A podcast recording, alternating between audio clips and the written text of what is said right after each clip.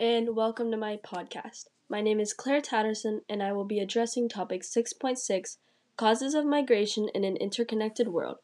I will be explaining how various environmental factors contributed to the development of varied patterns of migration from 1750 to 1900, and how various economic factors contributed to the development of varied patterns of migration from 1750 to 1900.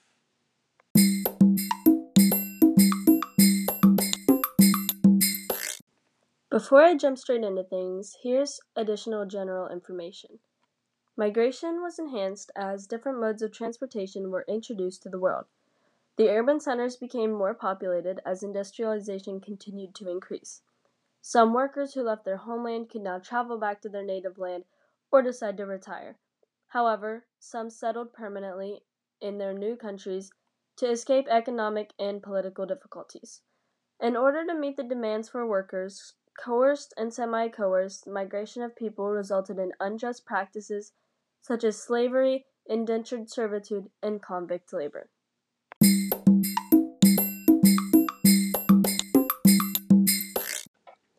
The exploitation of natural resources in the system of economic imperialism resulted in low wage labor.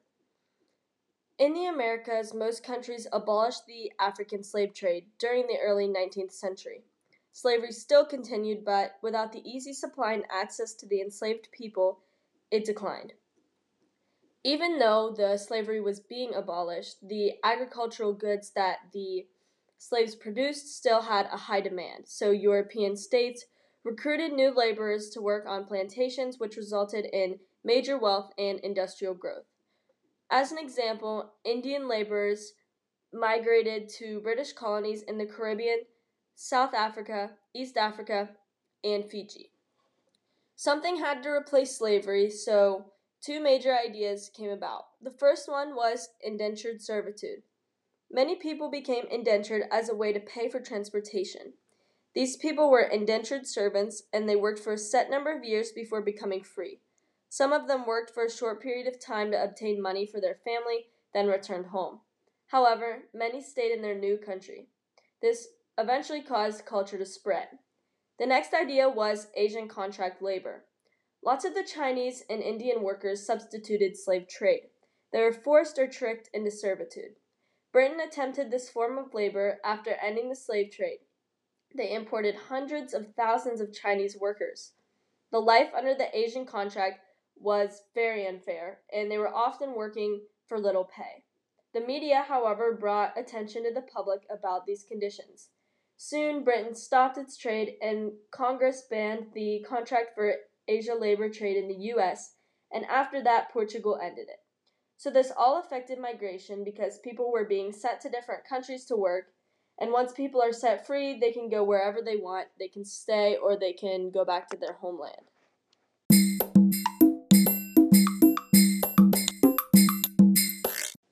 Penal colonies had a major impact on migration.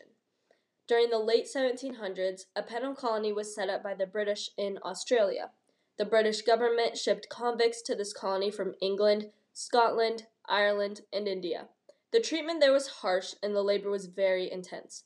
Most of them performed labor for free settlers, worked for the government, or worked on government projects. Most of these workers earned freedom after a certain amount of years, as imprisonment was extremely rare. However, many of these people stayed in Australia because of the expensive transportation back, or they simply weren't allowed back into Great Britain. This event was stopped by 1850, mainly because staying in Australia wasn't a great punishment. Gold was discovered in Australia shortly after in 1851. This resource caused many people to migrate there. The French had penal colonies as well, and those people were often mistreated. So, people migrated to Australia by being forced or to find gold. Gold is a major environmental factor that caused migration, and other people were just forced to work there.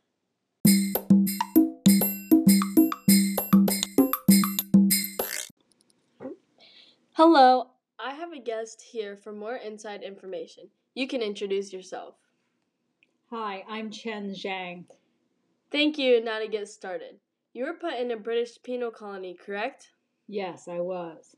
Okay, can you explain more about that? I was one of the first convicts taken to this colony. Some people were in prison, but that wasn't common. I was, however, stationed in Fremantle and housed in the convict establishment. I didn't want to be a convict and I tried to escape. The jail was my punishment. Wow. What were the conditions like?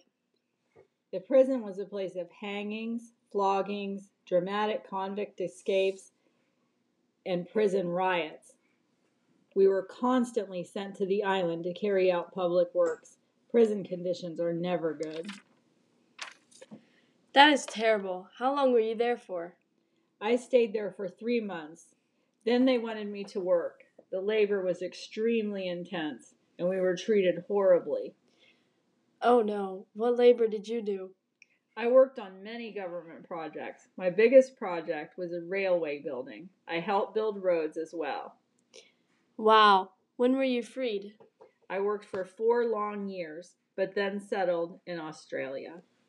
Thank you for joining me in this podcast.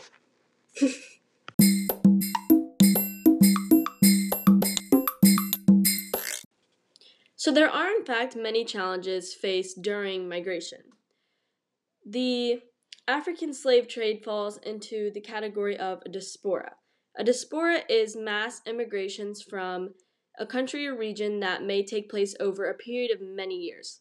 Millions of people were immigrated during the African slave trade, making it one of the biggest diasporas in history.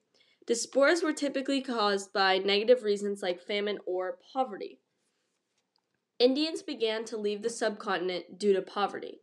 The British sent Indian indentured workers to Mauritius to replace slaves. They eventually spread to be working in Guyana, Suriname, South Africa, Fiji, and French and British islands. Many were shipped to Asia, Africa, the Caribbean, and Oceania before the indenture system was abolished by the British.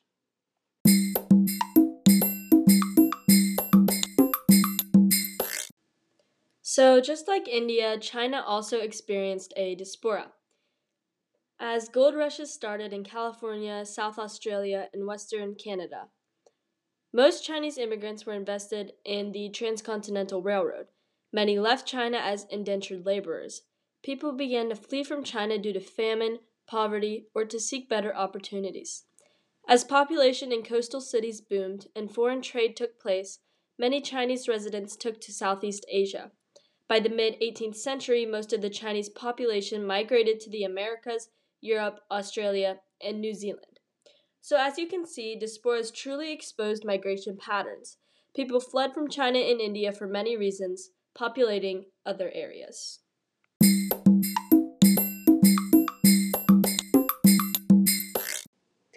Now we can look towards Ireland. Ireland was facing a huge issue. Many people left for political reasons. Britain abolished the Irish Parliament in 1801 when Ireland became part of the United Kingdom of Great Britain and Ireland. Roman Catholics and Protestant dissenters faced religious discrimination from their British rulers.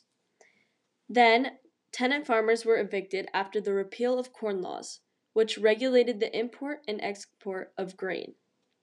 Then, a famine hit Ireland named the Great Famine. It destroyed potato crop for four years. This drove nearly 3 million people out. Most people went to the US, but others took to England, Scotland, Canada, or Australia. Even after the famine, immigration continued. The Irish had been helping Britain and the United States build canals and railroads. So during the 18th and 19th century, people continued to leave Ireland to build railroads. Over 300,000 free Irish went to build, and 45,000 Irish convicts were transported there. As time went on, nearly as much as 45,000 went to Argentina. From an economic standpoint, we can see how migration is affected. Famine causes crops to not be able to grow, and nobody wants to be working in a place that you can't have a profuse amount of crops. So people leave to find better opportunities, changing migra- migration patterns drastically.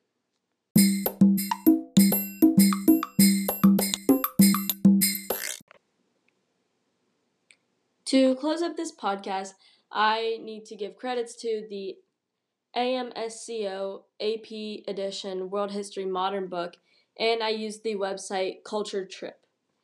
Thank you for listening, and I hope you come back next time.